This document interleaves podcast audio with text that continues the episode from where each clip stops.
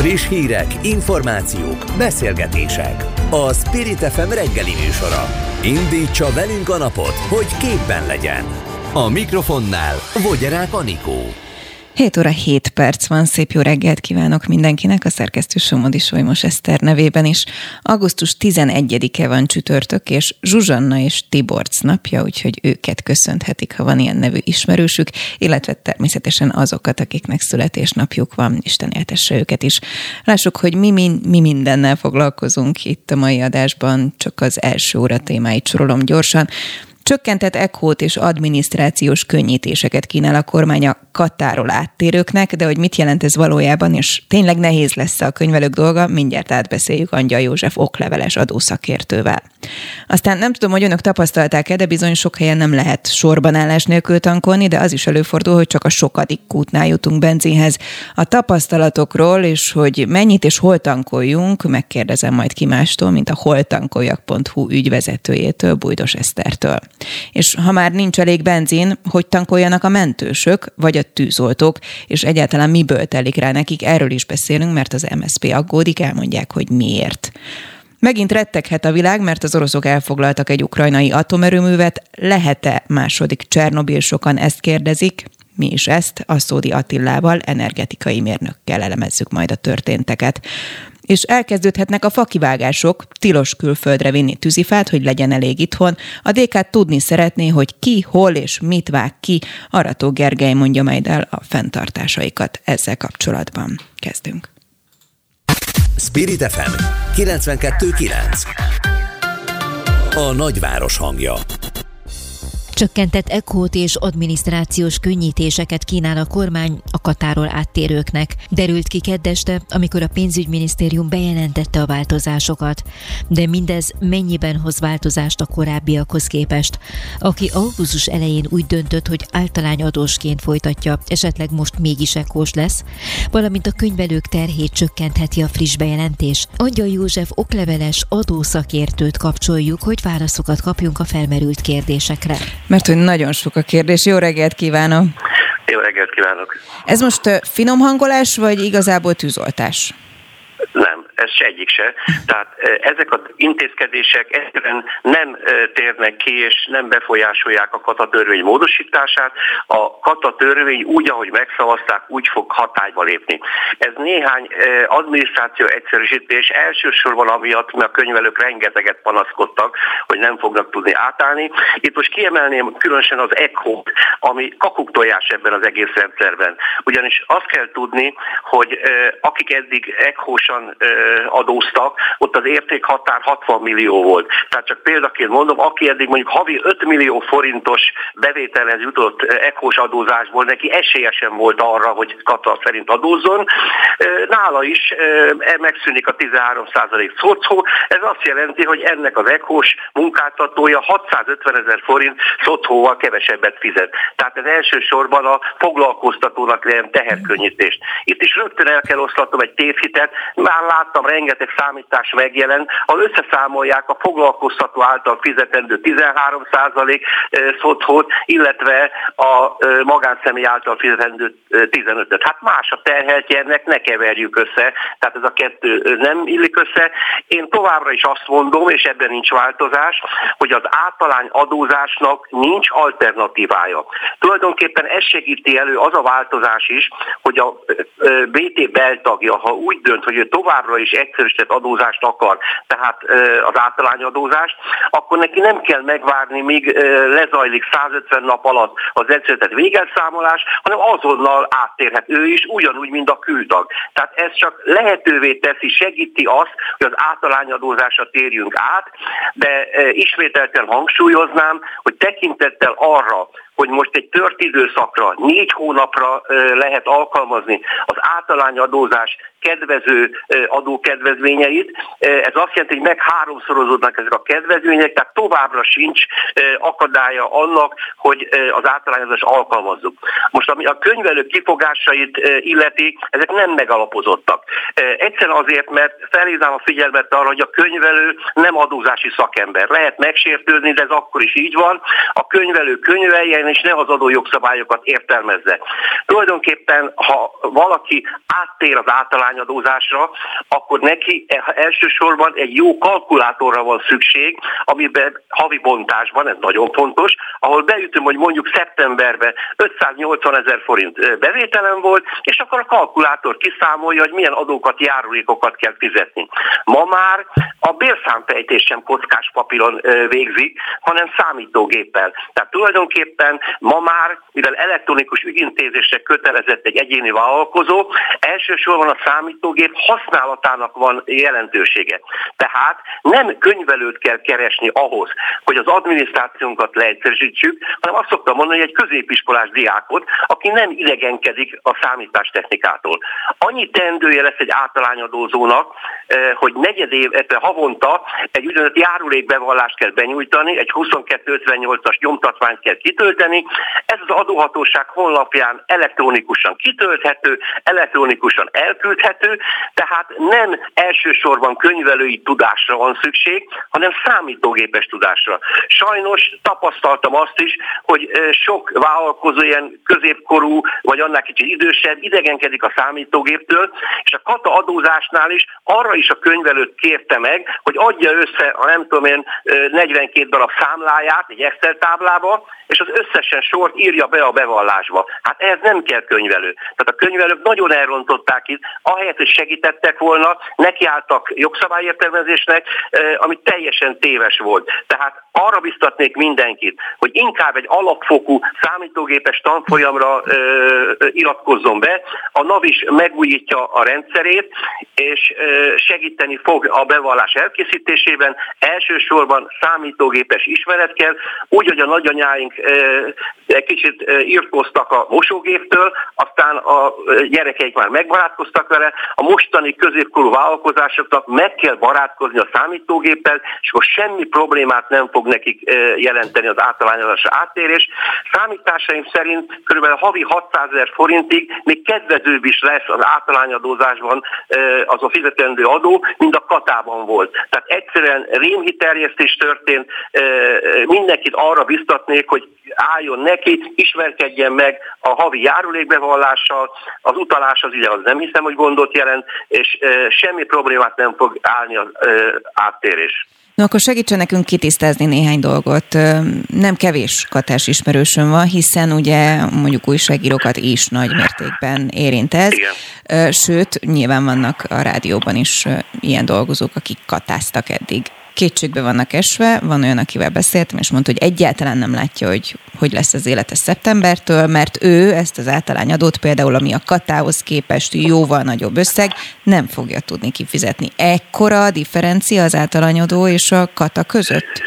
Nem, ez, amit mondtam, hogy nem igaz, ezt terjesztették, tehát mondták, hogy a nyugdíjas szakik is ellehetetlenülnek, ahhoz, hogy ezt ellenőrizni tudjuk, ehhez kell egy kalkulátor. Én közé is tettem egy ilyen kalkulátor képét, tulajdonképpen készítettem ilyen kalkulátort, tehát ebbe egyszerűen beütjük, hogy mennyi a bevételünk, és kiszámítja a program. Ami a weblapomon kín van, konkrét számítás, az havi 600 ezer forintra vonatkozik, amiből egyértelműen kiderül, hogy a nem főfoglalkozásúak, tehát akik most kapásból kikerültek a kata alól, illetve a nyugdíjasok kedvezőbben adóznak mint a kata alatt. Tehát egyszerűen rémhír terjesztés történt, nem igazak azok a hírek. Én nem azon csodálkozom, hogy a könyvelők belementek ilyen teljesen blőd jogértelmezésbe, azon csodálkozom, hogy ez átmegy még az interneten, a gazdasági portálokon is. Tehát most is ilyen számításokat láttam, hogy megfeleződik az ECHO. Hát nem igaz, nem szabad ilyen blödségeket tenni. Tehát picit a szakmaisághoz vissza kellene térni. Én tudom, hogy sokan úgy gondolják, hogy a foci után az adózáshoz értenek a legjobb régióban, de hát ez egy szakma. A Budapesti Kereskedelmi és Iparkamara is közvéleménykutatási kérdést akar csinálni abból, hogy hogyan változzon a kata. Nem kérem szépen, ez egy adózási szakkérdés, és hogy mondja most már határozottan, ne üssék bele az orrukba, mert ne a Lajos bácsi, a köműves, vagy a Marika, a műkörmös mondja meg, hogy milyen legyen a kata adózás, ez bízza a szakemberekre. Ki az, aki rosszul járhat? Tulajdonképpen azt kell, hogy mondjam, hogy ez függ a bevételtől. Tehát ugye, ha valakinek havi 1 millió forintos bevétele van, és főfoglalkozású, akkor több adót fizet. De itt azért meg kell említeni, hogy jelenleg egy katás év, az csak fél év szolgálati időt jelent a nyugdíjnál. Tehát ezt azzal kellene összehasonlítani, mint hogyha a kata havi összegét duplájára emelnénk, tehát hogy egy katás év, egy nyugdíj szolgálati év legyen, tehát lehet, hogy több adót fizet, viszont ezzel gondoskodik a későbbi időskori nyugdíjas éveiről. Tehát ez nagyon nehéz most megítélni, hogy rosszul jár, vagy jobban jár. Az biztos, hogy nem így kellett volna módosítani a kata törvény, hanem a havi 50 ezer forintos díjat kellett volna fölemelni havi 100 ezerre vagy 130 ezerre. Nem ezt választotta a kormány, szerintem félelemből, mert ők azt mondják, hogy az adócsökkentés kormánya, ami messze nem igaz.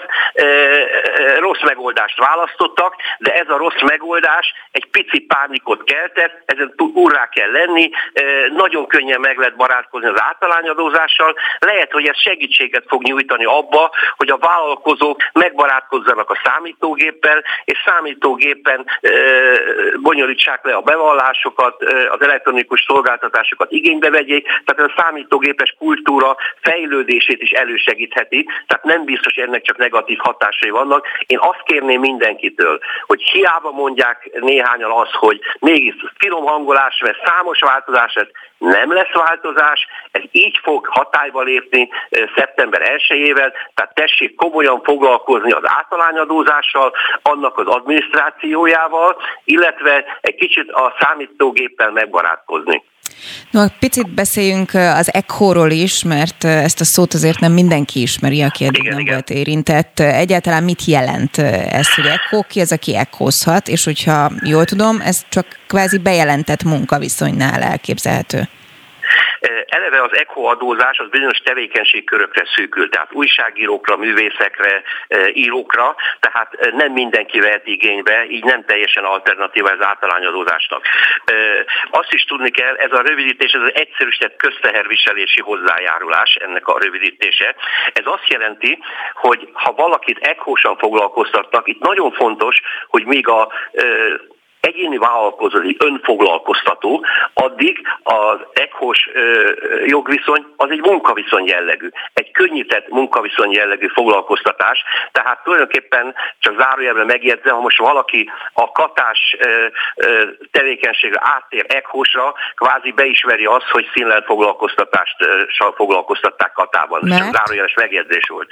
Hát ugye azért, mert ugye az a tevékenység, amit eddig egyéni vállalkozóként végzett el, azt most munkaviszonyban látja el. Tehát ez, ezért ez, ez ennek a beismerését is jelenti. Most nem tudni, hogy a kormány itt amnestiában gondolkodott, vagy, vagy ki akarja ugratni a nyuszit a bokorból, tehát ezzel vigyázni kell.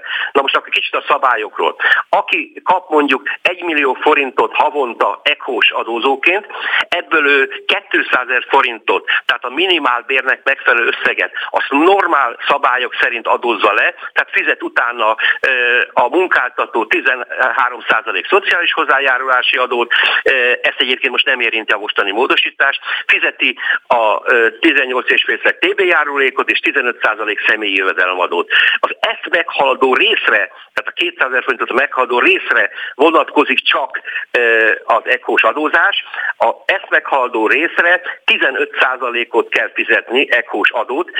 Ugye ezt ha összevetjük, ez a 15% SZIA és a 18,5% TB járulék, tehát 33,5% helyett 15%-ot fizet, tehát kevesebb, mint a felét. Tehát a munkaviszonyhoz képest ez egy kedvezőbb adózás, ez egy munkaviszony jellegű foglalkoztatás.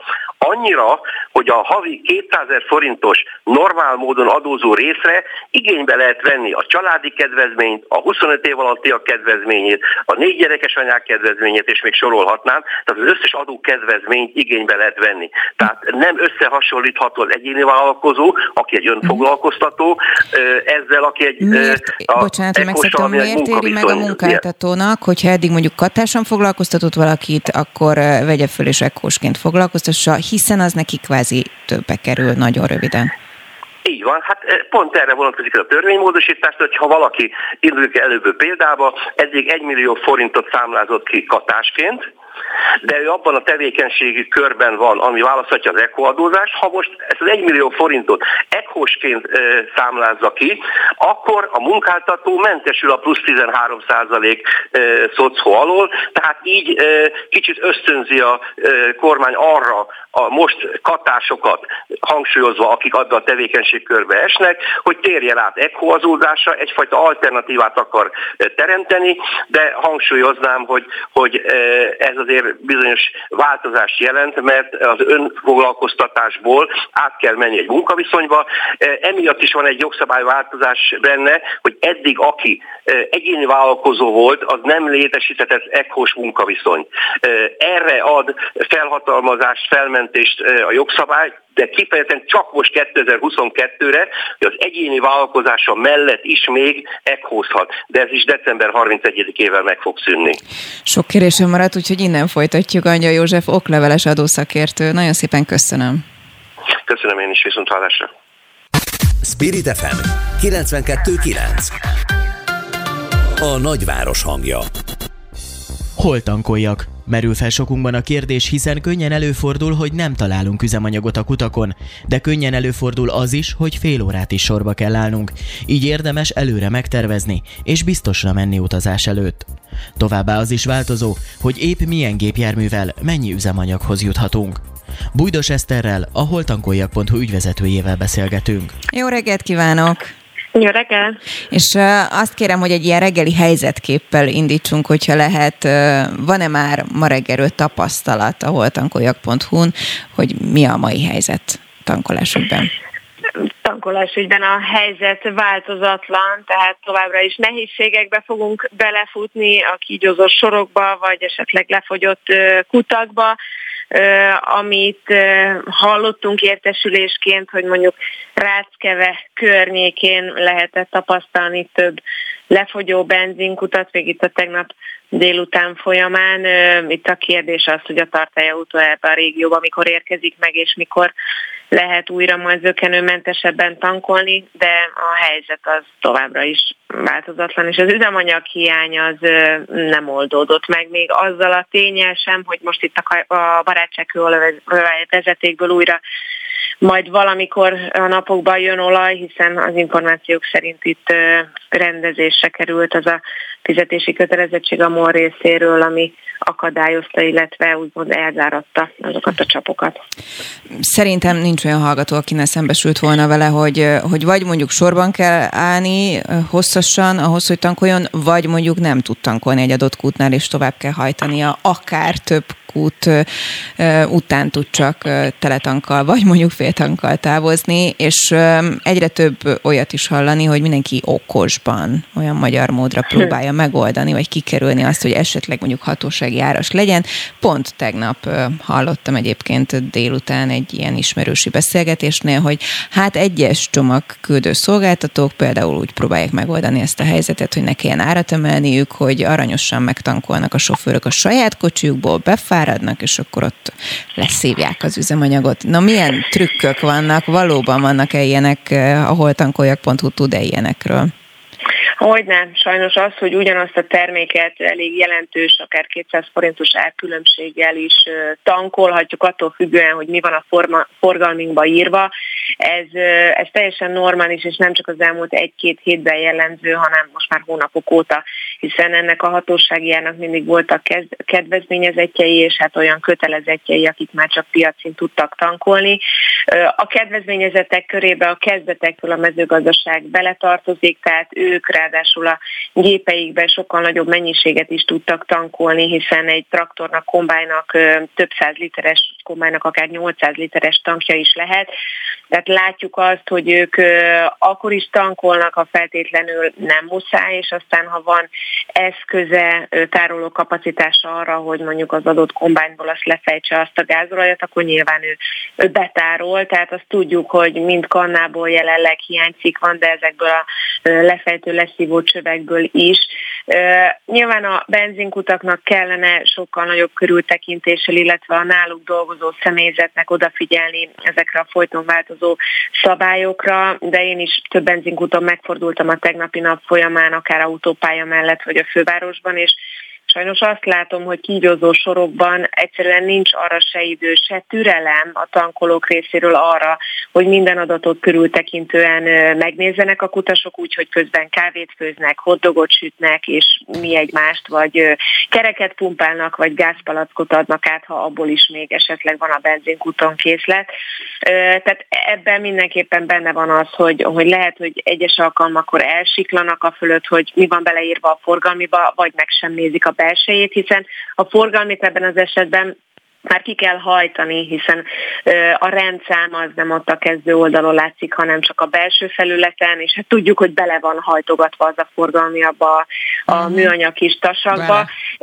Egyszerűen erre, erre nincs idő, és nincs kapacitás, vagy akár azt megnézni egy kígyózó sorokban álló autó esetében, hogy annak milyen a rendszáma, akár magyar vagy külföldi, vagy annak a forgalmiát hozták ebbe amelyik tényleg tankol. Úgyhogy tényleg az a tapasztalat a benzinkutak részéről is, hogy csökkent szinte mondhatni a piaci áron tankolt üzemanyag mennyisége az előző hónaphoz képest, mert azok a cégek vagy egyéni vállalkozók, akiknek a cégre van írva a, az autójuk, azok inkább most nem kérnek számlát, hanem nyugtára tankolnak valamilyen úton, módon a 480 forintos áron.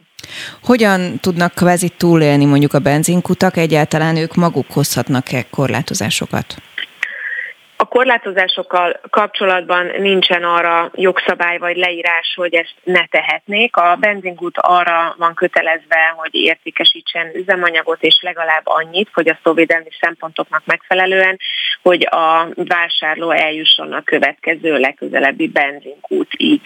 Na most sajnos erre is sokszor már nincs lehetősége egy benzinkútnak abban az esetben, hogyha az ő részére is korlátozottan kerül értékesítésre a nagykereskedő részéről az üzemanyag, és ez most jelenleg látszik, hogy az igényeknek nagyjából a felét kapja meg több száz benzinkút a nagykereskedőtől, és ez a fele mennyiség mondjuk most egy ilyen pánikvásárlásos időszakban elképzelhető, hogy augusztus közepéig sem fog kitartani.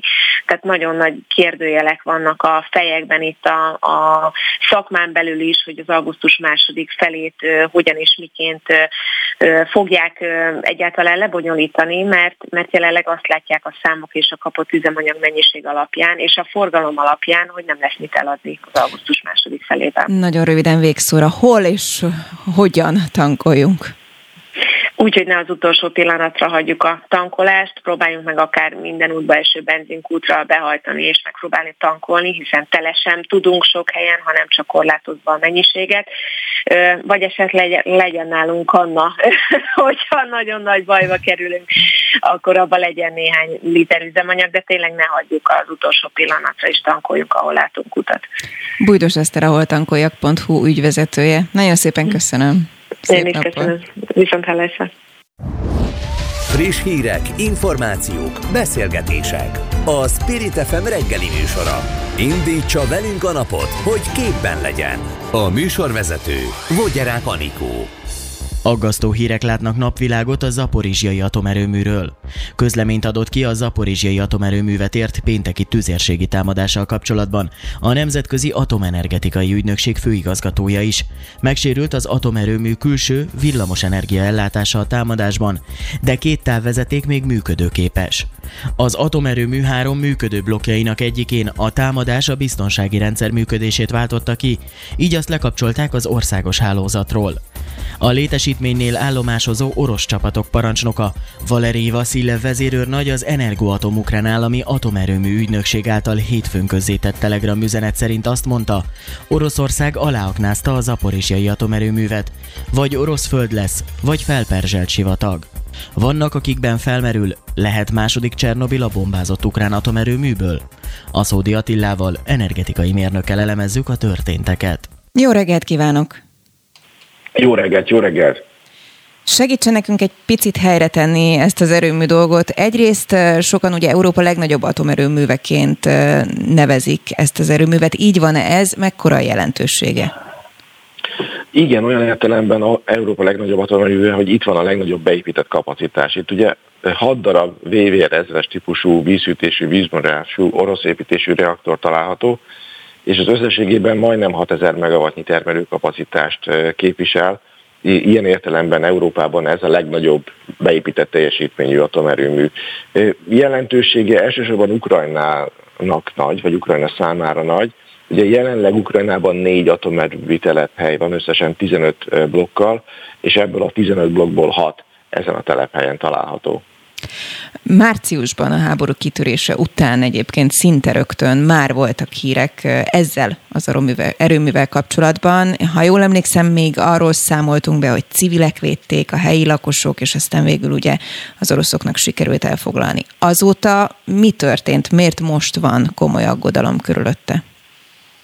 Igen, jól mondja, ugye az erőmű körül, vagy az erőmű mellett van egy Energodár nevezetű település, ahol az üzemeltetők zöme lakik, és napokon keresztül tulajdonképpen a saját élőláncukkal, a saját testükkel védték a lakosok, az erőmű dolgozói magát a létesítményt, illetve a város, de aztán utána az orosz katonák mégiscsak bementek oda, és hát ennél sokkal több minden is történt, tehát nem csak a városban vannak ott a katonák, hanem a jelentések szerint nagyjából 500 orosz katona található az erőműben, és tulajdonképpen az oroszok maguk alárendelték a, a létesítményt, tehát úgy értjük a Nemzetközi Atomenergia Ügynökséghez küldött ukrán üzeneteken keresztül, hogy, hogy, a, hogy az oroszok gyakorlatilag beszámoltatják az üzemet vívő ukrán személyzetet.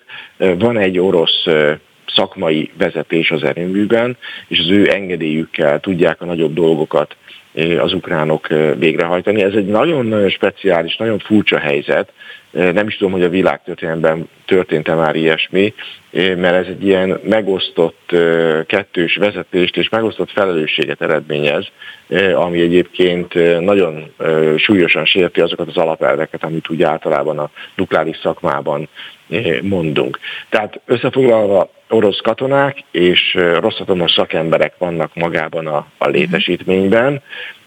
Ez azért jelent szerintem többlet kockázatot, mert az üzemeltetőknek a figyelmét megosztja a felelősségi rendszert, ahogy az előbb mondtam, ilyen zavarossá, megosztottá teszi, és egy ilyen helyzetben, hogyha egy műszaki üzemzavar történik akár a harci cselekmények miatt, akár teljesen véletlenül, akkor annak a, a kezelése az sokkal komplikáltabbá válhat, mint, mint normál esetben.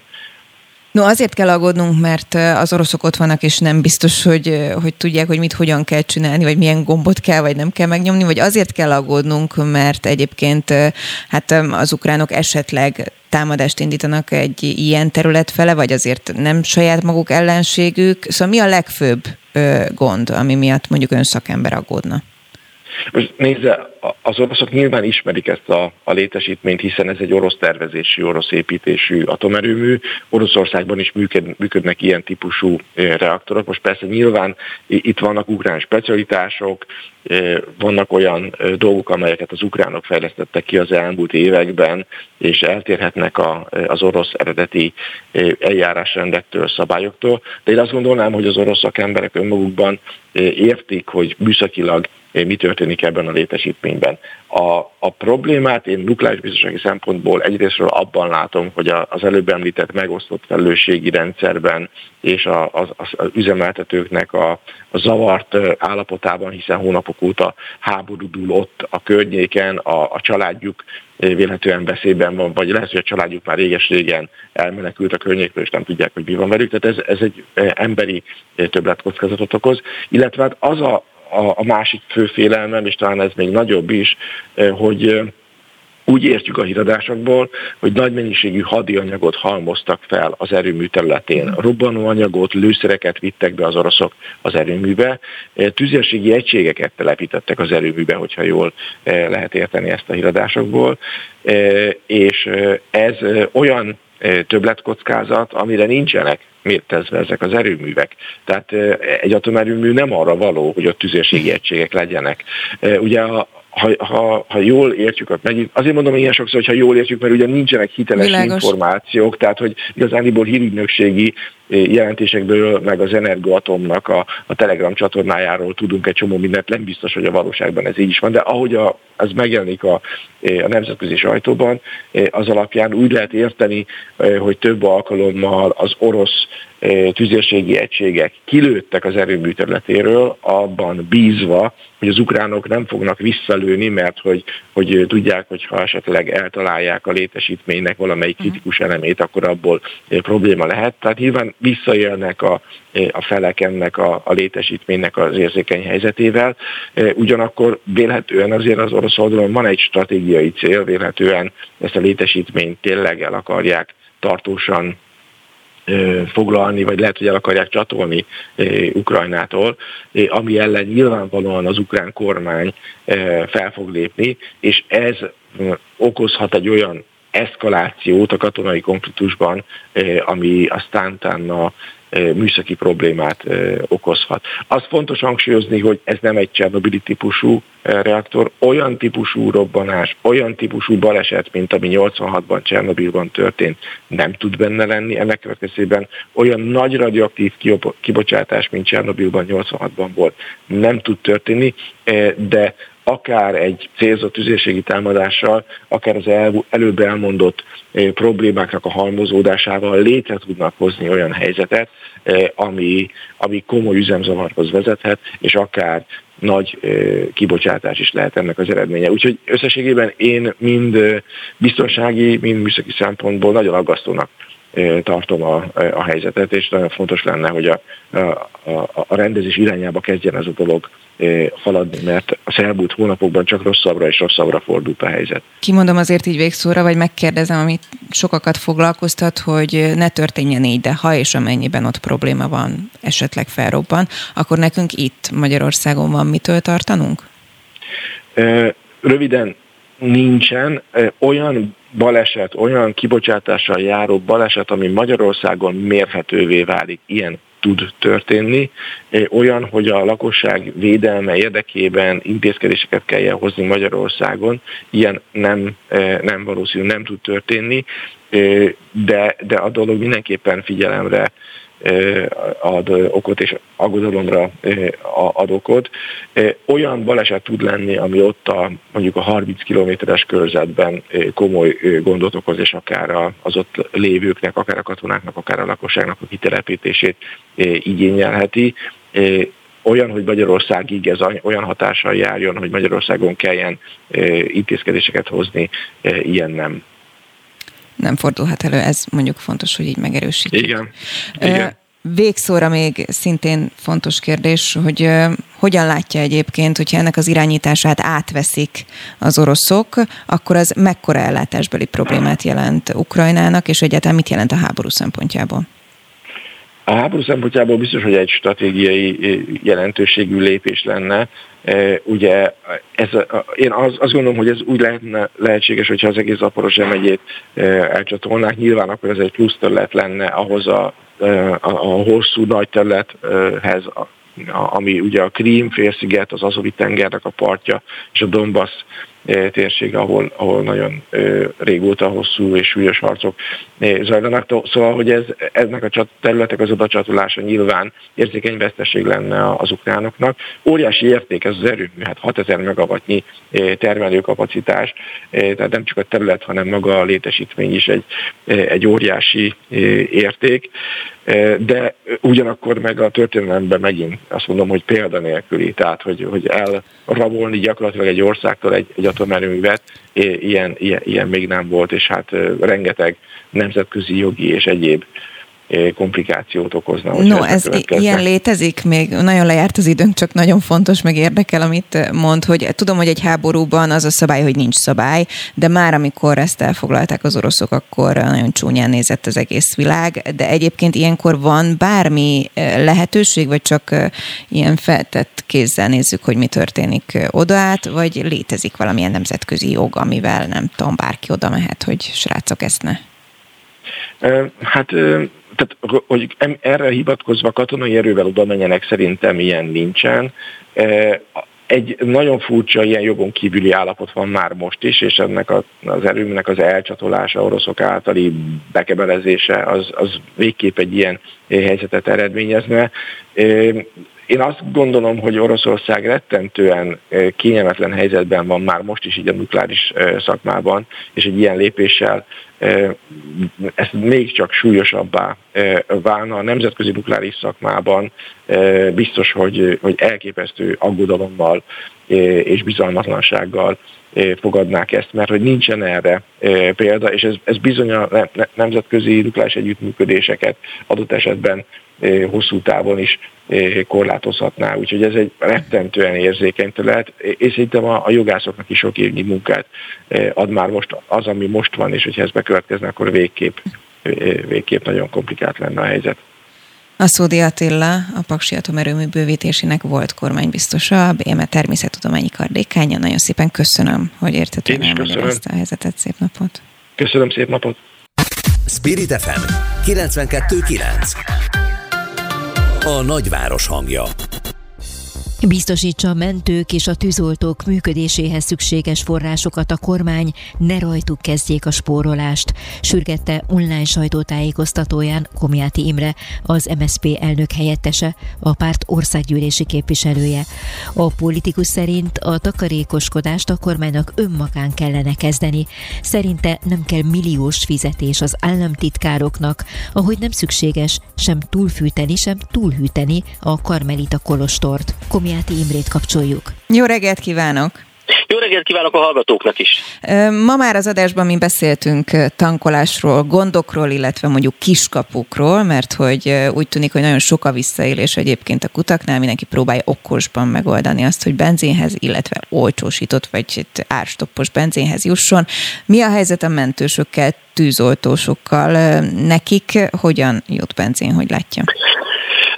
A molnál van szerződése a tűzoltóknak és a mentőknek is, ezért ők is csak molkutakon tudnak tankolni.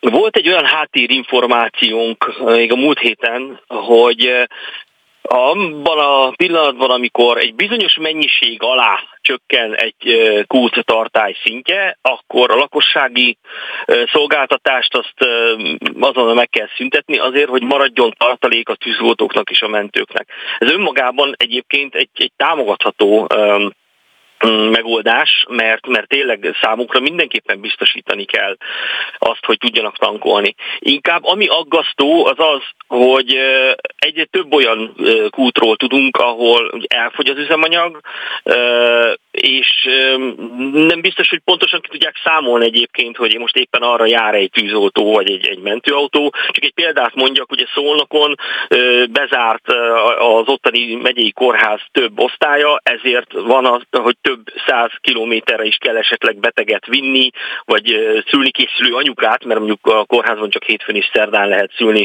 ember hiány miatt. Ezért aggódnak a mentősök is, hogy biztos legyen az, hogy ők megkapják az üzemanyagot. Én gondolom, hogy ez minden meg fog tenni a kormány azért, hogy ez így is legyen. Inkább, inkább ami felháborított minket, hogy felszólították a tűzoltókat, hogy spóroljanak, és a heti egyszeri gyakorlatozás helyett havonta egyszer gyakorlatozzanak. Én ugye 33 évig vegyiparban dolgoztam egy cégnél, de ebből 20 évet önkéntes tűzoltóként is tevékenykedtem a gyárban. Tudom, hogy milyen fontos a gyakorlatozás, az, hogy az, az kell. Illetve a vezetési gyakorlat a tűzoltó és mentőautó vezetőknek, mert egy, egy egy profi versenyzőnek is kell gyakorolni. Tehát ez nem lehet megoldás, hogy akkor azzal spórolunk, hogy ők kevesebbet gyakorlatozzanak, illetve a tűzoltó és mentő létesítmények hűtését, fűtését szabályozzák. Vagy ha ez így van, akkor szabályozzák a kormányhivataloknak a, az épületeinek a fűtését és hűtését. Jelesül például a Karmelita Kolostorban, ha nem telik a tűzoltók és mentősök megfelelő ellátásához, forráshoz, juttatásához, akkor ne teljen a karmelita korostól hűtésére és fűtésére Valóban nem telik ön szerint? Mármint, hogy tudom, hogy most átcsoportosításokról beszélünk, de arról, hogy egyébként előfordulhat az, hogy ellátási gondok lesznek? Nem, én nem gondolom azt, hogy előfordulhat, de az, hogy egyébként arra szólítják fel a tűzoltókat, mentőket, és spóroljanak, de közben elmondják, hogy ez egyébként nem spórolás és nem megszorítás, hanem észszerűsítése a működésnek. Erre mondta azt egy tűzoltó szakszereti vezető, hogy miért akkor ezek szerint eddig észszerűtlenül működtünk. Tehát felháborodhat a kormány, meg fenyegethet egy országgyűlési képviselőt börtönnel azért, mert kimondja az igazságot, de az, hogyha a spórolásra szólítják fel őket, az egész pontosan azt jelenti, magyar ember szerintem tudja, hogy ez mit jelent, az, hogy kevesebb a pénz, ezért onnan át kell csoportosítani. Nem gondolom, hogy onnan kellene egyébként átcsoportosítani. Most emelték az államtitkárok fizetését, a miniszterelnök fizetését, újabb és újabb miniszteri biztosokat neveznek ki, lassan már a csokorba kötött répának is lesz külön miniszteri biztosa. Komolyan ezt kell csinálni egy válság kellős közepén. Komiát Imre, az MSZP országgyűlési képviselője. Köszönöm, szép napot! Én is köszönöm szépen, meghallgattak.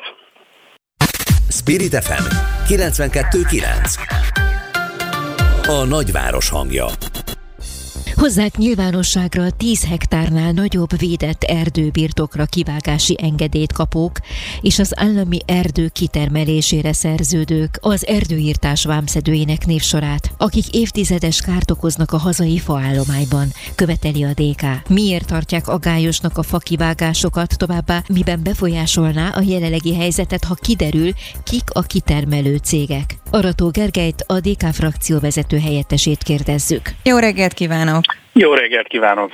És hát valóban egyre többet beszélünk mondjuk tűzifa hiányról, vagy emelkedett árakról, vagy arról, hogy mondjuk a friss kivágott fának teljesen más a fűtőértéke azért, mert a rezsicsökkentés csökkentése következtében sokan gondolkodnak rajta, hogy áttérjenek arra, hogy fatüzeléssel oldják meg azt, hogy ne kelljen sokkal többet fizetniük. Mekkora a probléma?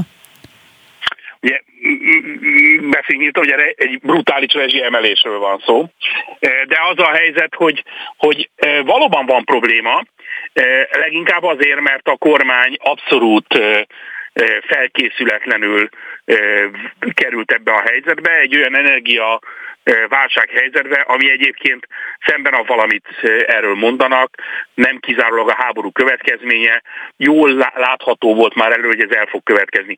Először is Magyarország az elmúlt tíz évben semmit nem tett azért, hogy érdemben áttérjen a megújuló energiára, és leszakadjon az orosz gázfüggésről, épp ellenkezőleg.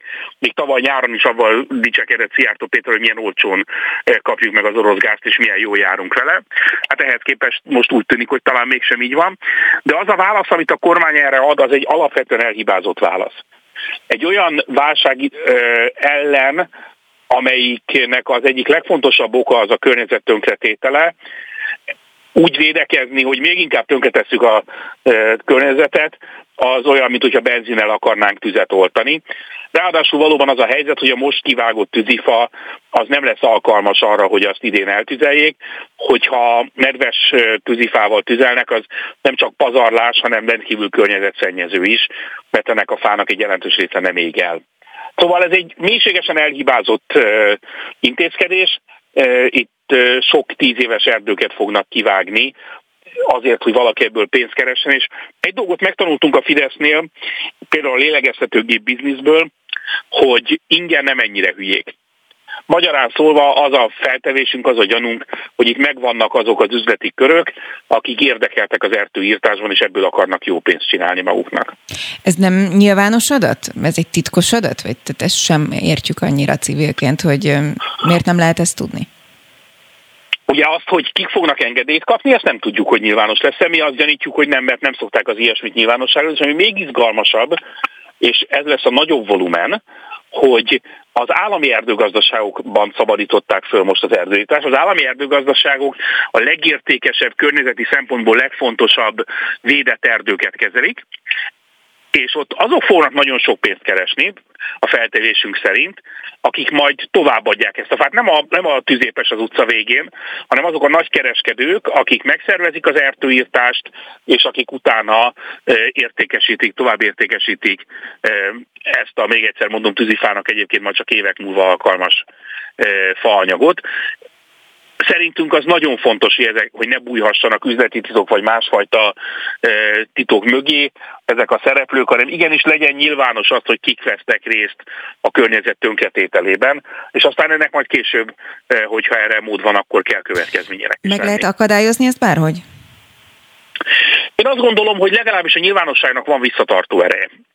Tehát föl kell hívni a figyelmet, és azt, és azt kell mondani, hogy ö, odafigyelünk arra, hogy kik azok, akik ebből sokat keresnek, és hát hogy mondjam, most szólunk, hogy egyébként meg fogjuk nézni, és aki tisztességtelen módon, környezetpusztító módon gazdagodik, az nem fogja ezt a vagyonát a végtelenség élvezni. Arató Gergely, a DK országgyűlési képviselője, frakcióvezető helyettes. Nagyon szépen köszönöm, hogy a rendelkezésre Én is köszönöm, viszontlátásra. Friss hírek, információk, beszélgetések. A Spirit FM reggeli műsora. Indítsa velünk a napot, hogy képben legyen. A műsorvezető Vogyerák Anikó. 8 óra 6 perc van egészen pontosan. Jó reggelt kívánok azoknak, akik most csatlakoznak, és azoknak is, akik már egy órája velünk tartanak. Lássuk, hogy ebben az órában mi mindenről beszélgetünk még. Ha valaki követett minket, akkor a benzin árakat, illetve hogy ki hogyan próbálja kikerülni azt, hogy ne kelljen mondjuk emeltáron tankolnia, erről elég sokat tárgyaltunk az előző órában. Nos, hát ahhoz is szinte hozzászokunk, hogyha bemegyünk vásárolni valahova, akkor 10 ezer forintért alig kapunk valamit. Bizony, sokan szembesülünk ezzel. Júliusban a fogyasztói árak egyébként átlagosan 13,7%-kal haladták meg az egy évvel korábbit. Mindjárt kibeszéljük majd Venhart, Venhárt Attilával, a Portfolio.hu elemzőjével, hogy mire számíthatunk és mit mutatnak a folyamatok. Aztán szó lesz majd arról is, hogy egyre nagyobb gond az asszály. 1901 óta a legszárazabb hét hónapon van túl Magyarország. Az átlagos csapadék mennyiség csak nem fele hiányzik. A Greenpeace szakértőjét is fogom majd kérdezni. És hogyha már asszály és gond, ez nyilván kihat a mezőgazdaságra is, most az almatermesztők aggódnak. A korábbi 5-600 ezer tonna átlagtermés helyett Magyarországon idén csak nem fele, mondjuk 350 ezer tonnára számítanak. A Magyar Zöldséggyümölcs szakmaközi szervezet és terméktanácselnökét fogom kérdezni. És a lakhatási támogatási rendszer bevezetését kezdeményezi a Jobbik. Elmondják majd azt, hogy pontosan mire gondolnak, hogyan lehet ez megoldás, és nyilván kérdezem majd őket arról is, hogyha tudom, hogy mi volt ez a tegnapi, hát ha fogalmazhatunk így, csörte, ami Potocskáné körül zajlott. Spirit FM 92.9 A nagyváros hangja Júliusban a fogyasztói árak átlagosan 13,7%-kal haladták meg az egy évvel korábbit. Az elmúlt egy évben az élelmiszerek és a tartós fogyasztási cikkek ára emelkedett a leginkább, jelentette a Központi Statisztikai Hivatal. Mit jelent mindez a hétköznapokban? Mely termékek esetében a legmagasabb az emelkedés? Weinhardt Attilával a Portfolio.hu elemzőjével beszélgetünk. Jó reggelt kívánok, köszöntelek! Jó, jó reggelt kívánok, köszöntelek és a hallgatókat is. Szerintem mindannyian szembesültünk azzal az utóbbi hetekben, vagy akár most már lassan hónapokban is, hogy bemegyünk vásárolni, és gyakorlatilag nem vettem semmit, de 10-15-20 ezer forintot ott hagytam. Nekem legutóbb mondjuk tegnap mondta ezt anyukám, de én magam is ugyanezzel szembesülök. Mi történik? Mely élelmiszerek, vagy mi az, amire igazán hatással van ez a 13,7 százalék, és aztán még kitárgyaljuk, hogy egyáltalán ez sok vagy normális? Nagyon széles köre a termékeknek, illetve szolgáltatásoknak jelentős mértékben drágul, tehát gyakorlatilag egy általános széleskörű árnyomás látszik a gazdaságban, sőt, igazából ami a gond az az, hogy ez inkább gyorsul, sőt, ez a következő hónapokban sajnos csak tovább fog gyorsulni, nem csak én mondom, hanem számos elemző, illetve a jegybank alelnöke egy tegnap esti rádióinterjúban szintén erre figyelmeztetett, hogy bár ez a 13,7% is ugye 24 éves csúcs, de hogy sajnos arra kell készülni itt a következő hónapokban, hogy ez a 20% közelébe fog emelkedni. Tehát gyakorlatilag még úgymond ennek a hegymenetnek csak az elején vagyunk sajnos, és a következő hónapok ebben még csak további romlást fognak okozni. Ugye a KSH-nak a, a hét elejé adatára visszatérve, itt ugye a különböző termékcsoportokat nézve, szembeötlő az, hogy az élelmiszeráraknál 27%-os volt az éves alapú drágolás, és itt például a kenyér, a margarin 60-70%-os éves alapú emelkedését mérte a KSH, és hát ugye itt köszön vissza az, amit említettél is, hogy ha bemegyünk a boltba, egyszerűen elképesztő árakat látunk, és amit a korábbi emlékeinkben elrögzít, rögzítettünk, hogy mely termék körülbelül mibe került, hát ahhoz képest sokkal-sokkal magasabb árakat látunk jelenleg. Nagyon sok oka van annak, hogy nem csak az élelmiszerek, hanem egyéb termékcsoportokban is miért van ez a jelentős drágulás. Az egyik tényező az ugye a kereslet, a gazdaságba bepumpált pénzmennyiséggel függ össze. Itt ugye az elmúlt hónapok során a költségvetésben azért jelentős mértékű kifizetések történtek. Ezek a pénzek ugye még ott vannak az embereknél, bár ugye fogyóban vannak. Másrészt ugye már egy aszályos helyzet, ami itt az előbbi bejátszásban is volt, ez mindenképpen belejátszik a, az áraknak a, a magas szintjébe és az emelkedésébe. Ugye a háborúról sem szabad elfeledkeznünk, az ellátási láncoknak a szakadozásáról, amelyek mind-mind hajtják felfelé az inflációt, illetve hát a nagyon magas nyersanyagárakról, olajárakról, ugye azok mind a szállításban beépülhetnek az árakban, és ezek mind visszaköszönnek abban, hogyha leemelünk egy terméket a polcról, az miért kerül ennyibe. A gyenge forintról sem szabad elfeledkeznünk, hiszen ugye 400 körüli euró árfolyam stabilizálódott most itt az elmúlt hetek során, ez ugye szintén éves alapon egy jelentős forintgyengülést jelent. Tehát összességében számos olyan tényező van, amely ezt már mind indokolja, illetve hát megmagyarázza és ahogy említettem, a kilátások egyáltalán nem kedvezőek. Egyelőre. Igen, és szerintem nem kell gazdasági szakértőnek lenni ahhoz, hogyha valaki csak pusztán abba gondol bele, hogy mondjuk ugye most az ársapkát megszüntették mondjuk a céges autóknál, hogy ez vonatkozhat ugyanúgy a zöldségesre, vagy a pékre, vagy bárkire, akinek céges autója van, amit nyilván utána ő be fog építeni az árakba. Szóval azt gondolom, hogy ennek például a hatása majd csak most fog igazán látszódni. Most egy 13,7%-os emelkedésről beszélünk csak a július tekintetében. Ti szakértők hogyan látjátok az ősz, hogy fog kinézni? Valószínűleg a 16-18 százalékos sávig legalább emelkedni fog az infláció éves alapon, hiszen amit említettél is, ugye a céges autók körében július legvégétől lépett hatályba az, hogy piaci áron kell, hogy tankoljanak. Az információink szerint ez a, az utakon futó gépjárműveknek nagyjából az egy ötödét, a 20 százalékát érinti, és most jelenleg a teljes gépjármű állománynak nagyjából a fele köteles már piaci áron tankolni, a másik fele az még ugye a 480 forintos hatósági áron tankol. Itt ugye az utóbbival kapcsolatban a kormánynak a legutóbbi jelzése az az volt, hogy eh, október 1-ig mindenképpen szeretnék megtartani eh, a 480-as korlátot.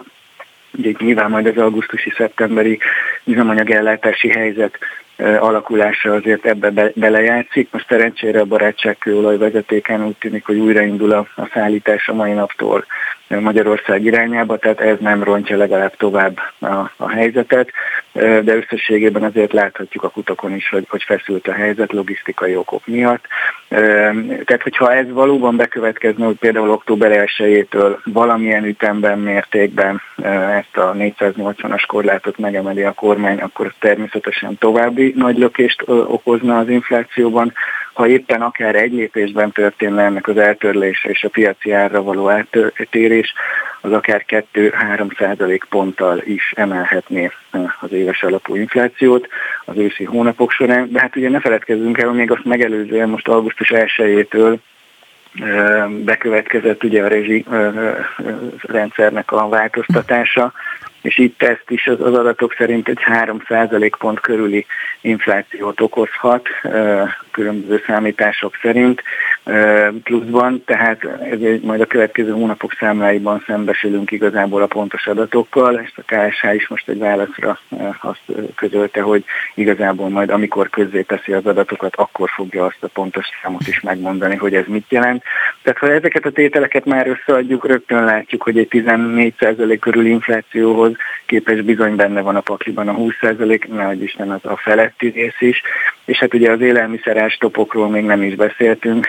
Itt ugye azért azt szintén látjuk, hogy lassan egy éve léteznek nominálisan fixen ezek az árak a 6-7 terméknél, miközben az élet ugye azért most már egészen más árakat indokolna, viszont ezeket a, a veszteségeket a boltok beépítik az összes egyéb terméknek a, az árába, és bizony ezért szembesülünk egyébként egy ilyen nagyon erős rendszerinflációval. Igen, elkeserítő beszélgetés volt, és neved magadra ezt, de hogyha összegeznem kell, akkor körülbelül úgy tudnám ezt összefoglalni, hogy már most is minden nagyon drága, de sokkal-sokkal drágább lesz minden. Jól látom? Sajnos igen, és ezt nem csak én mondom, hanem ugye pont, ahogy említettem, egy bank alelnöke ugyanezt vetítette előre, hogy bizony sajnos itt a következő hónapokban még a hegymenetnek csak a, a következő szakaszába fogunk lépni. Weinhardt Attila, Portfolio.hu szakértője, elemzője, nagyon szépen köszönöm. Köszönöm szépen is a lehetőséget. Spirit FM 92.9 A nagyváros hangja Lakhatás támogatási rendszer bevezetését kezdeményezi a Jobbik, jelentette be budapesti sajtótájékoztatóján Zékárpát Dániel a Jobbik alelnöke. Az országgyűlési képviselő szerint az intézkedés fedezete az a sok-sok száz milliárdnyi bevétel lehetne, ami a korábban tervezetten felüláramlott az államkasszába az áfából. Hozzátette, ennek az összegnek kevesebb, mint egy ötöde elégséges volna a költségekre. A részletekről Zékárpát Dániellel beszélgetünk. Jó reggelt kívánok! Szép jó reggelt kívánok a kedves hallgatóknak is. És bizony mindig aktuális ez a probléma, de most talán még inkább, hiszen mondjuk a rezsicsökkentés csökkentése kapcsán nagyon sokan, akik mondjuk eleve iszonyatosan drágán laknak albérletben, még többet kellene fizetniük. Szóval mit jelent az ön javaslatuk? Nyilvánvaló, hogy eddig is a lakhatási válság dúlt, és széles köröket hozott zavarba az, hogy az albérletárak mondjuk két-háromszorosára nőttek tíz év alatt, vagy éppen az, hogy Budapesten egy millió forint alatti négyzetméter árat már irodalmi ritkaság találni, de most a rezsiszámlák piacosítása kapcsán és a rezsicsökkentés eltörlése mentén egy sokkal szélesebb kör kerülhet bajba, és hát vannak itt irritáló tényezők, amikre szintén van javaslatunk, például a rezsiszámlákon továbbra sem értjük, miért van áfa, amikor elképesztő áfa bevételt realizál a kormány 100 és 1000 milliárdokkal többet, mint tervezte a korábbi időszakokban, de azt látjuk, hogy mindenkinek, aki 100 ezer forint fölötti albérleti díjat fizet, kényszerül fizetni, abszolút indokolt lenne egy 25 kötőjel 50 ezer forintos lakhatási támogatás kiutalása.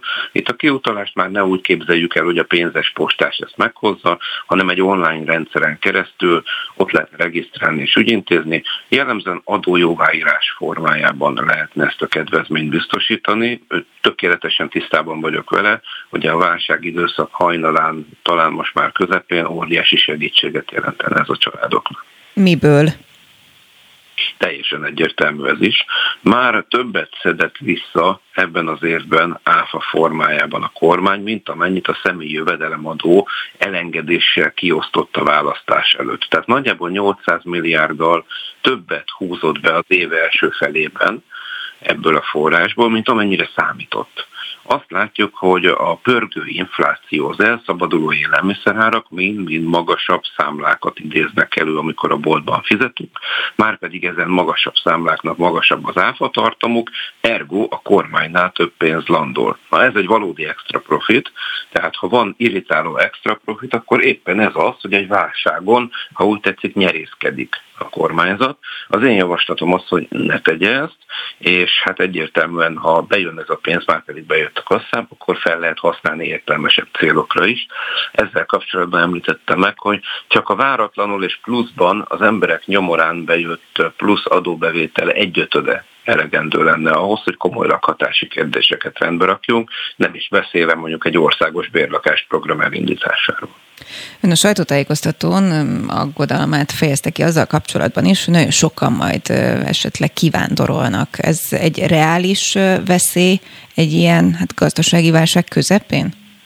Ez egy nagyon-nagyon szubjektív kérdés. Sokszor halljuk azt elveszített választás után, egy gazdaságira kicsit ingatagabb helyzetben, hogy eddig próbálkoztam talpon maradni, most már nem megy tovább, és keresek egy állást Nyugat-Európában, Németországban. Nagyon sokszor való igaz, hogy ezt inkább az elkeseredettség szüli, szerencsére, mert ez azt jelenti, hogy az érintett honfitársunk azért csak a szülőföldjén szeretne boldogulni, és ezt meg is teszi a későbbiekben.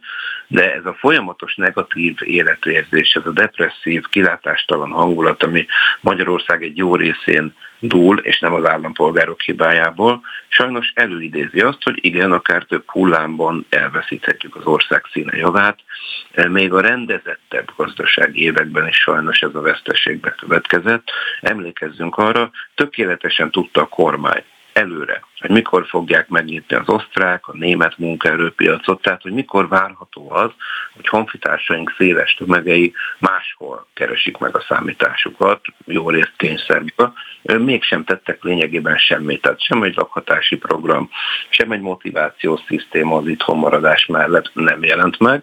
Éppen ezért mondom azt, hogy most, amikor nem is békeidők vannak, hanem egy válságidőszak, persze lehet, hogy nehezebb ilyenkor a Benelux államokban egy jó álláshelyet találni, de lehet, hogy éppen könnyebb. A válságidőszak ugyanis felforgathatja mindenhol a munkaerőpiacokat. Magyarországon ugye jellemzően azzal próbálkozik a kormány, hogy a harmadik világból vendégmunkásokat százezrével importál, miközben rengeteg magyar külföldön dolgozik. Én azt mondom, hogy egészségesebb lenne fordítva, tehát aki csak akar, boldogulhasson a szükségföldje. Ha megengedi, akkor végszóra kíváncsi vagyok a véleményére egy hát tegnapi videóval kapcsolatban, amelyet gondolom, hogy ön is látott, hiszen sokan megosztották. Molnár Enikő és Potocskáné Körösi Anita felvételéről beszélek. Ugye Molnár Enikő lement Miskolcig, ahol hát ki hogy fogalmaz, inzultálta, zaklatta, vagy csak jogos kérdéseket tett fel Potocskánének. Sokan sokféleképpen apostrofálják ezt, cicaharc, belharc, mi történik a jobbikban? Nyilvánvaló, hogy amikor egy frakció, egy közösség tagjai valami fajta nézetkülönbséggel rendelkeznek, akkor ennek a normális elbeszélési módja, ez ugye a közösségen belül történne, akár egy közvetlen telefonhívással. Ebből az állításomból vagy tézisemből következik a következtetésem, miszerint ha valaki nem a nyilvánosság, nem a, a nem nyilvánosság diszkrét útját, hanem magát a nyilvánosságot választja a vélt vagy valós problémái megtárgyalására, ott mindig valami fajta másfajta egyéb szándékot is lehet sejteni a háttérben. Azt is látjuk, hogy ez a szándék volt a nyilvánosság előtt folytatott feszültséget, és ez természetesen célokkal történik. Én viszont egészen biztosan nem leszek ennek a kiszolgáló személyzete, tehát a legnagyobb hibát akkor követném el, hogyha most itt a szereplők megnevezésével, az életútjuk elemzésével, a jobbik különböző belső ügyeit kitárnám a nagy nyilvánosság elé. Több mint egy évtizedes tapasztalatom, hogy ez óriási hiba lenne. Azt is látom, hogy a jobbik életében a különböző ilyen feszült helyzetek, mint minden más párt életében megvannak. Nálunk is fél évente végighallgatjuk azt, hogy állítólag szakad a jobbik, állítólag most már a megszűnés határán van. Aztán érdekes módon egy főnix madárként ez a közösség mindig fel tud támadni, fel tudott támadni 2015-ben fel tudott támadni vonagából távozását követően, fel tudott támadni az EP választás először elért 6% után, és azért csak egy 15% körüli sávba került megint. Most is azt vélelmezem, hogyha ezek a közéleti viharok és a választási vereség sokja elmúlik, rendeződnek a sorok, akkor egy építkező három kötőjel hat hónapot követően a Jobbik a régi fényében tud tündökölni. Én azért szeretem ezt a közösséget, mert tényleg fel tud tud támadni a legnehezebb helyzetekből is. Ezt viszont akadályoznám, hogyha a mély elemzést folytatnék a bent vagy kint dolgozó kollégák. Értem. Értem, arra viszont még mondjon nekem valamit, hogy az egyik, amit nehezményezett Molnár Enikő, az az volt, hogy Potocskáné frakcióautóval utazott. Ez rendben van-e, így van-e, vagy egyáltalán vizsgálják-e, vagy ez, ez igazából megszokott? Egy egészen sötét korszakot idézne az, hogyha én a közvetlen kollégáim autóhasználati szokásait vizsgálnám, vagy éppen elkértem volna a forgalmi engedélyt azon a kecskeméti katapontos eseményről, amelyen magam részt vettem a héten, kiválóan dolgoztunk együtt, természetesen minden a szabályoknak megfelelően. Egyébként egy nagyon alacsony költségvetésű rendezvénysorozat keretein belül történt. Én a saját autómmal mentem, tehát egyéb erőforrás nem vettem igénybe ehhez, de azt látom, hogy Anitáik is nagyon-nagyon keményen összeraktak egy tízállomásos országjárástól. Mindenki az önálló erőforrásait is igyekszik ebbe beletenni. Természetesen minden a szabályoknak megfelelően történt. Aki ezzel ellenkező híresztelésekre ragadtatja magát, főleg a nyilvánosság előtt, nem biztos, hogy a jó szándék által vezérelve teszi mindezt. Zékárpád Dániel, a Jobbik alelnöke, országgyűlési képviselője. Köszönöm szépen. Köszönöm a lehetőséget. Spirit FM 92.9 A nagyváros hangja 1901 óta a legszárazabb 7 hónapon túl Magyarország. Az átlagos csapadék mennyiség csak nem fele hiányzik, írta az Országos Vízügyi Főigazgatóság közleményében. Mekkora a baj? Mi várható a jövőben? Hiszen az idei évben valóban jól érezte mindenki a saját bőrén a problémát. Mindez egyáltalán természetes, hogy ciklikusan olykor ilyen évet élünk meg? Rodics Katalin, a Greenpeace agrárkampány felelőse a vendégünk aki a, egy, a biodiverzitás kampány felelőse is. Jó reggelt kívánok! Jó reggelt kívánok! Mekkora a baj? Valóban baj van? Igen, hát év tizedek óta mondjuk, hogy egy kicsit visszafog magát az emberiség a széndiokszid kibocsátásba, a pazarlásba, az élővilág pusztulásában, akkor csendesíteni lehetne a klímaválságot, de ugye még az elmúlt években is óriási vita volt arról, hogy egyáltalán létezik-e, vagy csak a civilek találták ki.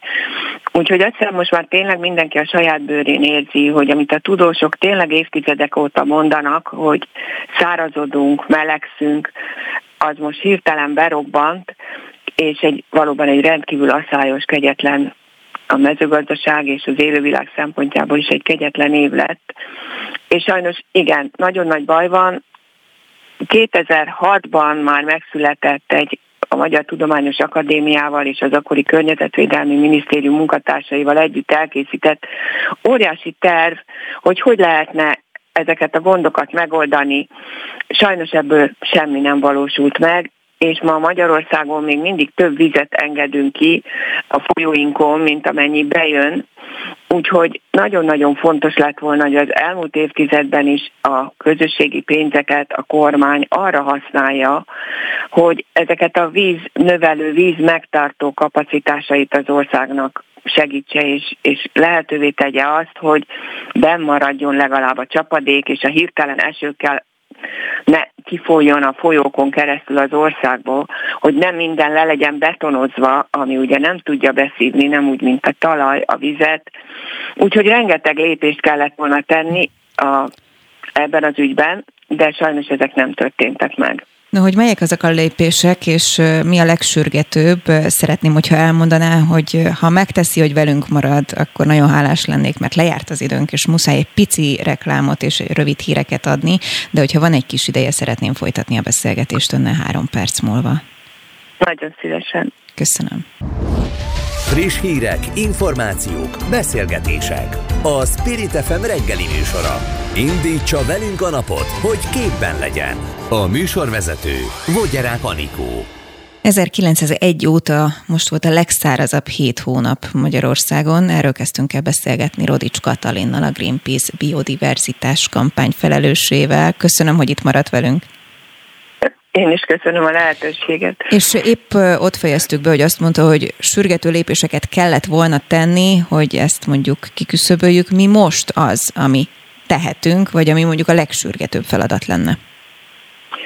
Hát a legsürgetőbb feladat az lenne, hogy például azt a tervet, egy kicsit leporoljuk a vásárhelyi tervet, ami arról szólt, hogy a folyóinkban, amikor tavasszal esetleg nagyobb vízmennyiség jön, azokat ki tudjuk engedni például a Tiszán azokra a területekre, amik valaha vízjárt területek voltak, nyilván úgy, hogy ezt nem a falvakra engedjük át, hanem rá, hanem olyan területekre, amelyek gyepes területek, és amelyek hosszabb ideig meg tudják tartani ezeket a vizeket, hogy amikor belvíz van, és a gazdák kénytelenek hirtelen levezetni a területükről a vizet, azoknak a tárolására is ki lehessen helyi szinten, kis önkormányzati és regionális szinten alakítani olyan lehetőségeket, hogy az a víz ott maradhasson.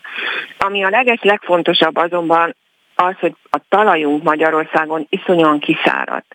Ennek nagy bűnöse a jelenlegi ipari mezőgazdaság. Azt kell tudnunk, hogy a műtrágyákkal és a különböző rovar és egyéb ölőszerekkel megöljük a talajban és az élővilágot, ezzel az a réteg, ami az élő réteg, a humusz, az eltűnik, már pedig a humusz az úgy viselkedik, mint a szivacs, és az magába tudja szívni az esővizet, és tárolja hosszabb ideig. Ha ez nincs a talajban, akkor a talajról lefolyik a víz, tehát nem képes tartani. Ma Magyarországon az ökológiai művelt területek aránya rendkívül alacsony. Más országokban már 20% fölött van nálunk még ilyen 6-7% egyszer nagyon ér, éri el ez az arány. Tehát át kéne alakítani a mezőgazdaságot úgy, hogy a talajok éljenek, és nem műtrágyákkal kelljen pótolni egyes elemeket. Azon kívül nagyon fontos lenne ugye mindannyiunknak átgondolni, úgyhogy nem csak kormányzati szinten, hanem egyéni szinten is, hogy hogy tudunk a vízzel spórolni. Nem feltétlenül a gyepeinket kell naponta kétszer folyamatosan öntözni, hanem arra is kell gondolni, hogy van, ahol már nincs ivóvíz, tehát esetekben is át kéne alakítani azt, hogy mit, mit tartunk, nem óriási botrány csinálni abból, hogy Zsolymáron ugye milliókért valaki csináltatott gyepet, és akkor, amikor másnak inni nem volt, akkor ő ezen háborgott, hogy mi az, hogy ő nem locsolhat. Tehát víztakarékos életmódot kellene bevezetnünk, amiben nagyon sok minden benne van, hogy órákig használjuk el a zuhanyt, nem kéne elérni azt a szintet, ami néhány évvel ezelőtt Fokvárosban volt, hogy gyakorlatilag eltűnik a víz, úgyhogy látjuk, hogy a folyóink közül 37 kiszáradó félben van, nagyon nagy. Magyarország egyébként a legrosszabb helyzetben van a klímaválság szempontjából, éppen a Kárpát-medencei helyzetből, és ezért könyörögtünk, kértünk, kiabáltunk, mindent megtettünk most már több mint tíz éve, hogy itt történjen valami a hazai vizeinkkel, és őrizzük meg ezeket, amennyire lehet. Megdöbbentő, hogy az agrárminiszter idén azt mondta, hogy őt nagyon meglepte, hogy milyen asszályos év lett. Hát nem tudom, milyen információkat olvasott és tudott az elmúlt évtizedekben, mert ez senki számára valójában nem meglepő. Az arány, hogy ilyen iszonyú, hirtelen 40-42-43 fokos meleg jött, ez lehet, hogy, hogy hirtelen meglepő volt egyes embereknek, de sajnos várható, és az is várható, hogy a következő évek sem lesznek könnyebbek. Hát és sajnos lesz miről beszélnünk folyamatosan. Attól tartok Rodics Katalin, a Greenpeace szakértője. Nagyon szépen köszönöm. Én is köszönöm a lehetőséget. Spirit FM 92.9 A nagyváros hangja nagy bajról számolnak be az alma termesztők is. A korábbi 5-600 ezer tonna átlagtermés helyett Magyarországon idén 350 ezer tonnára számítanak a termesztők. Joggal merülhet fel a kérdés, lesz-e elegendő almánk? Előfordulhat-e hiány. Mindez miként érintheti az almatermesztők szektorát, dr. Apáti Ferencet, a Fruitweb Magyar Zöldséggyümölcs szakmaközi szervezet és terméktanács elnökét kérdezzük. Jó reggelt kívánok! Jó reggelt kívánok! És akkor igen, induljunk az almától, hogy mekkora a baj, milyen almatermésre számítanak. Mint ahogy a felvezetőben elhangzott, a sok éves átlagtermésünk 600 ezer tonna magasságában alakul, sőt 2018-ban, ami egy jó évjárat volt, 800 ezer tonnát meghaladó alma mennyiséget születeltünk. Ebben az évben mindössze 350 ezer tonnát várunk, és még az sem zárható ki, hogyha a hőség és az asszály a következő hetekben is hasonlóképpen alakul, amire minden esély megvan sajnos, akkor rossz esetben még a 300 ezer tonnát sem fogjuk elérni. Nyilvánvalóan ez a drasztikus terméskiesés az időjárási hatásokkal van összefüggésben, de sokkal inkább fogja érinteni a feldolgozóipart, mint sem a friss piacot. Mennyire érezzük majd ezt egyébként, hiszen ma már egyébként beszéltünk az adásban erről, hogy minden drágább lesz, és gyakorlatilag, hogyha az almáról beszélünk, akkor szerintem majdnem fogalmazhatunk így, hogy azért alma nagyhatalom Magyarország. Alma nagyhatalom voltunk 20-30 évvel ezelőtt, ez sajnos ma már alig-alig igaz ránk, az Európai Unió alma termésének 4-5 százalékát hozzuk, ebben az évben pedig alig 3 százalékát.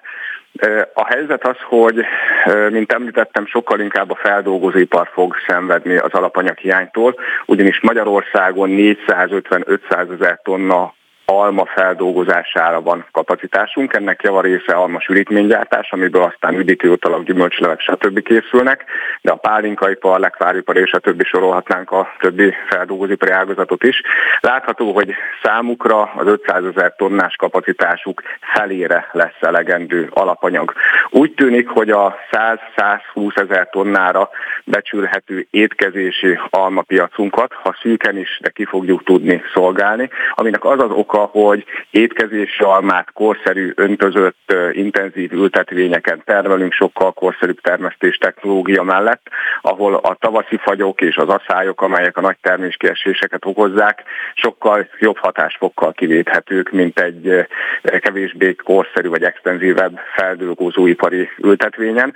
Jelenleg úgy látszik, hogy ha szűken is lesz elegendő magyar alma a magyar piacokra, az esélye viszont megvan, hogy majd a szezon végére, ez valamikor jövő május-június elfogy a hazai alma hűtőtárolóból, és akkor importra szorulunk, de étkezési alma frontján jelenleg nagyon nagy válságot nem látunk.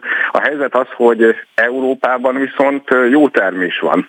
A szokásos 11-12 millió tonnás EU-s almatermés helyett idén 12,2 millió tonnát várnak, és az, hogy Magyarországon rossz termés van, de az EU-ban összességében egy jó, az azért vissza fogja fogni az árak növekedését, úgyhogy én nem rémizgetnék senkit azzal, hogy soha nem látott ára lesz az almának. Kisebb mértékű áremelkedés elképzelhető, de még ez sem feltétlenül biztos. Azért nem, mert tavaly, tavaly előtt rossz szezon zárt mind az Európai Unió, mind Magyarország alma szempontjából, és már tavaly, tavaly előtt hozzá kellett szoknunk a magasabb almárakhoz. Nem biztos, hogy ez nagyon jelentősen tovább fog növekedni. No, akkor úgy tűnik, hogy almailag rendben leszünk, vagy nincs akkora probléma. Lát-e egyébként ön szakmailag olyan mondjuk gyümölcsöt, vagy zöldséget, ahol viszont bajok lehetnek? Nagyon változékony volt idén a helyzet gyümölcsfajtól függően. Ugye tavaly, tavaly előtt mindenki emlékszik, kajszi barackból és őszi barackból zártunk rossz szezont a tavaszi fagyok miatt. Alig volt barack, és az is nagyon drága volt. Ebben az évben mind kajszi, mind őszi barackból egy közepes vagy jó termésünk volt. Már lassan a szezon végéhez közeledünk, de az előző évekhez képest alacsonyabb áron és bőségesen átrendelkezésre barack. Túl vagyunk a cseresznye, a megszezonon, ami értemben előttünk áll az az alma és a körte, és a körté van rossz a helyzet, mint Almában. Egy 25-30 ezer tonnás jó termés helyett mindössze 17-18 ezer tonna töltét várunk. Ellenben szintén az Európai Unióban nagyon jó töltetermés ígérkezik. Tehát azt gondolom, hogy a gyümölcszezon hátralévő részére nagyon nagy ellátási gondok nem lesznek, sőt a szilva esetében is van egy közepes termés. Összességében szilvához is fogunk tudni jutni hazai termésből a szezon hátralévő részében. Ami miatt én inkább aggódok az a jövő év, mégpedig azért, mert a hazai gyümölcsültetvény három negyede öntözetlen, és nagyon erősen valószínűsíthető, hogy ilyen hőség és ilyen csapadék hiány mellett az öntözetlen ültetvényekben a fák alig-alig lesznek képesek a virágvigyeket beérlelni, ami a jövő évi termés alapja lehet. Vagyis összefoglalva azt lehet mondani, hogy a, az évszázados asszály miatt az öntözetlen ültetvényeken már jó esélye prognosztizálható egy jövő évi gyenge termés. Apáti Ferenc, a Fruit Web Magyar Zöldséggyümölcs Szakmaközi Szervezet és Terméktanács elnöke. Köszönöm. Köszönöm szépen én is. Spirit FM 92.9 A nagyváros hangja Közszolgálati média újságíró és szerkesztő szakirányú továbbképzési szakot indít immáron harmadik éve a Nemzeti Közszolgálati Egyetem közigazgatási továbbképzési intézete szeptemberben. Miről is szólnak ezek a képzések, kiket várnak és hol találhatják meg később számításaikat a képzést elvégzők. Bartóki Gönci Balást, a Nemzeti Közszolgálati Egyetem egyetemi docensét, a program szakfelelősét kapcsoljuk, akitől a szakmai napjaink kihívásairól is érdeklődünk. Jó reggelt! Reggelt kívánok! Jó reggelt kívánok! Különösen érdekes lesz a beszélgetés, mert nem titok, hogy én 18 évet húztam le egyébként a közszolgálatban, mint újságíró, és nagyon kíváncsi vagyok, hogy önöknél most mit lehet tanulni, és kinek képzik az utánpótlást. Alapvetően, amikor 2020-ban elindítottuk ezt a képzést, akkor három tájcsoport köré építettük azt a tudást, amit szeretnénk volna átadni. Az egyik, és ez a legfőbb, azok a gyakorlati ismeretek. Alapvetően nem kamera vagy mikrofon mögé képezünk eh, embereket, hogyha szabad ilyen képzavarra fogalmazni, hanem inkább a háttérben dolgozó eh, háttér, média háttérmunkásokat szeretünk volna képezni, így például vágókat, operatőröket. Természetesen egy, egy kétfél éves szakirányon nem lehet mindennek a, a, a részleteit megtanulni, tehát az alapokat szerettük volna átadni, vágás ismeretek, operatőr ismeretek, adásszerkesztés.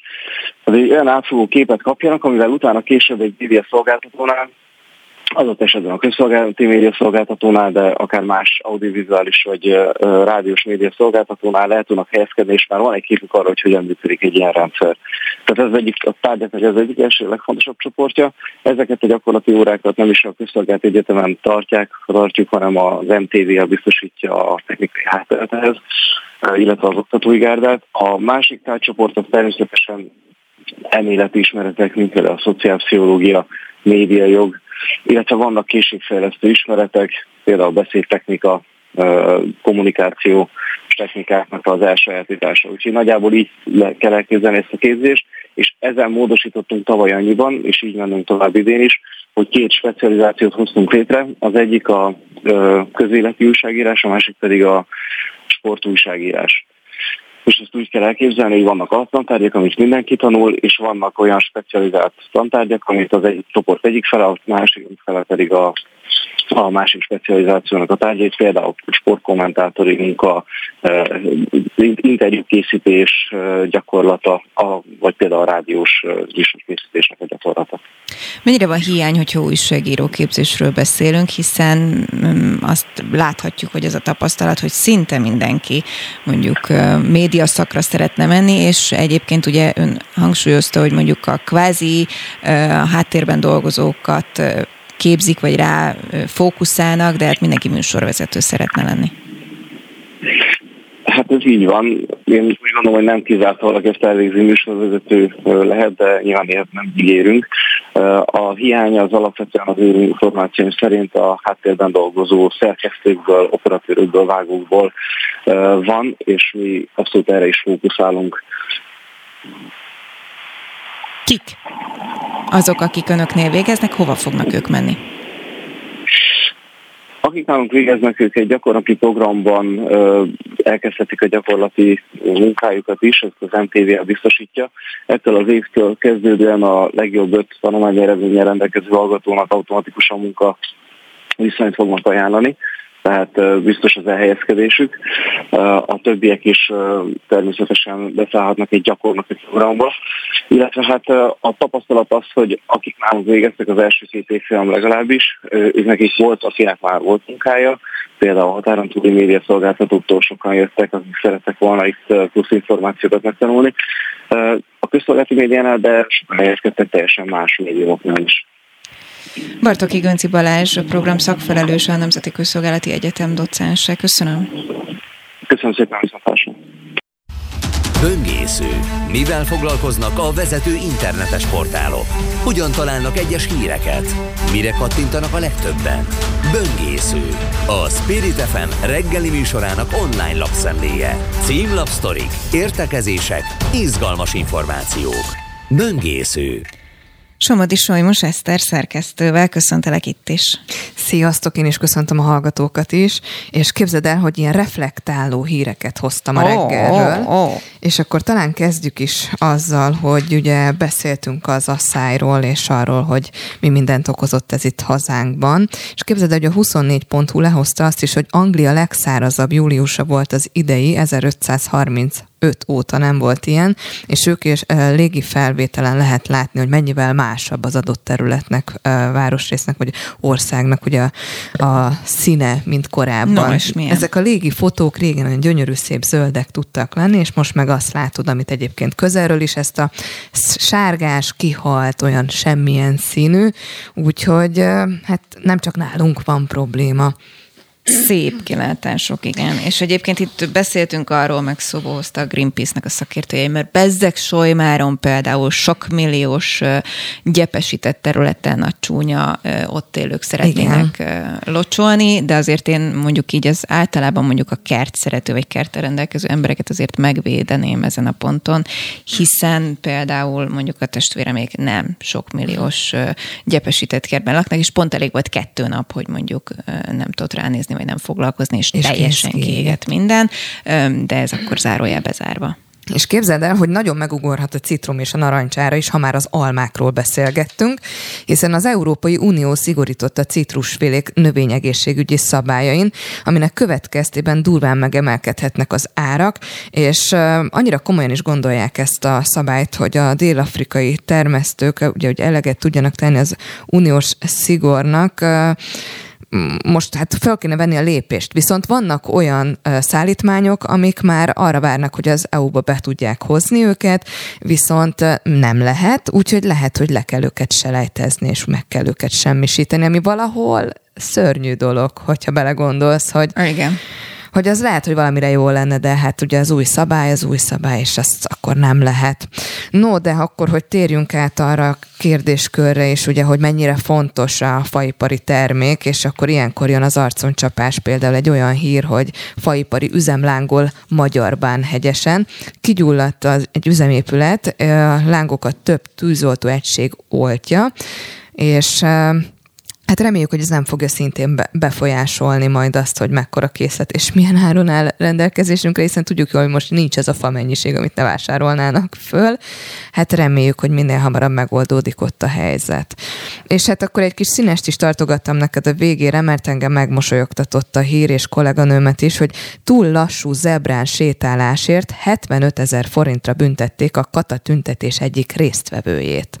A forgalom szándékos akadályozásáért büntették tették meg a forgalom lassító akció keretein belül, amikor a társaival átkelt az ebrán, a lámpa már pirosra váltott, így az autók csak később tudtak elindulni. Végtelenül kíváncsi vagyok rá, hogy le van az írva valahol, hogy egy gyalogosnak hány nem kilométer per óra sebességgel kell keresztül közlekednie egyébként egy zebrán, mert akkor szerintem igen sok nyugdíjas néni meg bácsi rezzenhet össze Hát most. így van, és nagyon sok helyen tudod, a zöld, zöldön addig világít csak a lámpa, hogy szinte át se érsz. Még van, hogy én magam se, pedig még nem küzdök uh, semmilyen um, problémával, de mi lesz akkor, ha igen? És nyilván, amikor meg pirosra vált, akkor már úgymond lehet, hogy van jogkörük, ugye, hogy megbüntessék. És megállsz középen. Igen. Jó, hát ez szerintem, hogy ha mondjuk kutyapárti lennék, akkor biztos, hogy meglovagolnám ezt a témát, és utána néznék.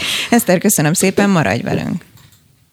Spirit FM 92.9 A nagyváros hangja mert megérkezett hozzánk Kormos Róbert, a Bistrónak a műsorvezetője, 8 óra 55 perc van, úgyhogy azt jelenti, hogy kap két percet, hogy elmondja, hogy miről fog utána 5 perc múlva beszélni. Jó reggelt! Jó reggelt, sziasztok, üdvözlöm a hallgatókat. Akkor nagyon gyorsan fogok beszélni. Nagyon gyorsan, nem, azért annyira nem. nem. Bújtor István Filmfesztivál lesz a Balatonon, Balaton szemesen, Luther Imre lesz a vendégem, utána bújtorozunk tovább, Dézsi Zoltán lesz itt velem, a búj túrról fogunk beszélni. A Dézsi a legnagyobb bújtorfán, vagy nem tudom, szerintem nincs olyan adás, amiben A. ne, ne szőné bele, B. nem is értem, hogyha szabadságon van, akkor mit bújtorozik itt, ahelyett, hogy bejönne műsort vezetni. Ezért adtunk neki sok időt, hogy ki, kielhesse a rajongását, a bújtor rajongását. Aztán Győri Zoltán lesz itt velem, társasjáték tervező előadó, amit játszunk vlog alapítója. Vele beszélgetünk a társasjáték piknik rendezvényükről, valamint azokról a társasjátékokról, amiket ő tervezett. De Ki... a társasjáték pikniket, ezt úgy képzeljük, hogy szó szerint piknik? Igen, kimentek a Margit szigetre, lesz ah. ott egy csomó pléd, egy csomó társasjáték, jó. jó hangulat, le lehet ülni, és ők, ők segítenek. Kártyázni, semmi időm nem maradt az utóbbi két évben ezekre. Nyaralás alatt hogyan tudjuk biztonságban a házunkat, mikor elmegyünk? Na ez egy érdekes téma, mert én szétszorongom magam, amikor elmegyek akár egy hétre, jobb esetben másfél hétre, hogy mit hagyjak, hol hagyjak, a redőny hogy legyen úgy felhúzva és lehúzva, hogy ne tűnjön, úgy tűnjön, mintha otthon vagy, otthon lennék. Szerintem és a legjobb, hogy ne magam... posztolj képet, hogy éppen nyaralsz, hogy éppen mert nyaralsz. akkor garantáltan mennek. Nektek van valamilyen hátlitok, mikor elmentek, hogy redőnynek hogy kell állni, nagyon összepakolunk, nem pakolunk Nem össze. annyira van mit ellopni tőlem, úgyhogy igaz. Pont ugyanezt akartam mondani, hogy én úgy vagyok vele, hogy aki ide bejön... gyertek, hagyjatok itt valamit, légy szíves, jó? Ö, hát meg van három irgalmatlanul nagy macskám, akik egyébként házőrzőként is tudnak funkcionálni, úgyhogy nálam egyébként pont ebből adódóan nincs üresen a lakás, no de pláne úgy sem, hogy van cicaszitterem, úgyhogy azt jelenti, hogy minden nap valaki érkezik és csekkolja, hogy A cica az a vizet ad neki, kaját ad neki, így, kész. Így hát van. meg almot cserél, meg simogatja őket, dújuzgat velük, meg ilyen, igen. Sziget, tombol ezerrel tegnap így Dua Lipa. Én még nem olvastam kritikákat a, a hm. koncertről, de már jelentek meg, arra kíváncsi leszek. Viszont adunk egy kis útmutatót, hogy hogyan éljük túl a szigetet, hogyan jussunk el minden egyes koncertre, amire szeretnénk, mi legyen a tempónk. Ki lesz a vendég a témában? Ábrahám Gergely érkezik hozzánk a Diageo-tól. Ők oh. a Szigettel közösen csinálták ezt a kis programot. És uh-huh. vannak tök jó repoharak, és azokra is rá vannak írva ezek a szabályok, hogy miket tarts be, hidratálj, kajálj, hogyan így áll, hogyan ne így áll. És akkor így, így talán életben maradsz a végére. No, hát akkor ezekkel a témákkal folytatja Kormos Róbert. Én köszönöm szépen a szerkesztő Somodi Solymos Eszter nevében és Szellek Vivien segédszerkesztő nevében a figyelmüket. Kátai Kristóf segített nekünk a technikai dolgok lebonyolításában. Legyen nagyon szép napjuk, és maradjanak a bistróval.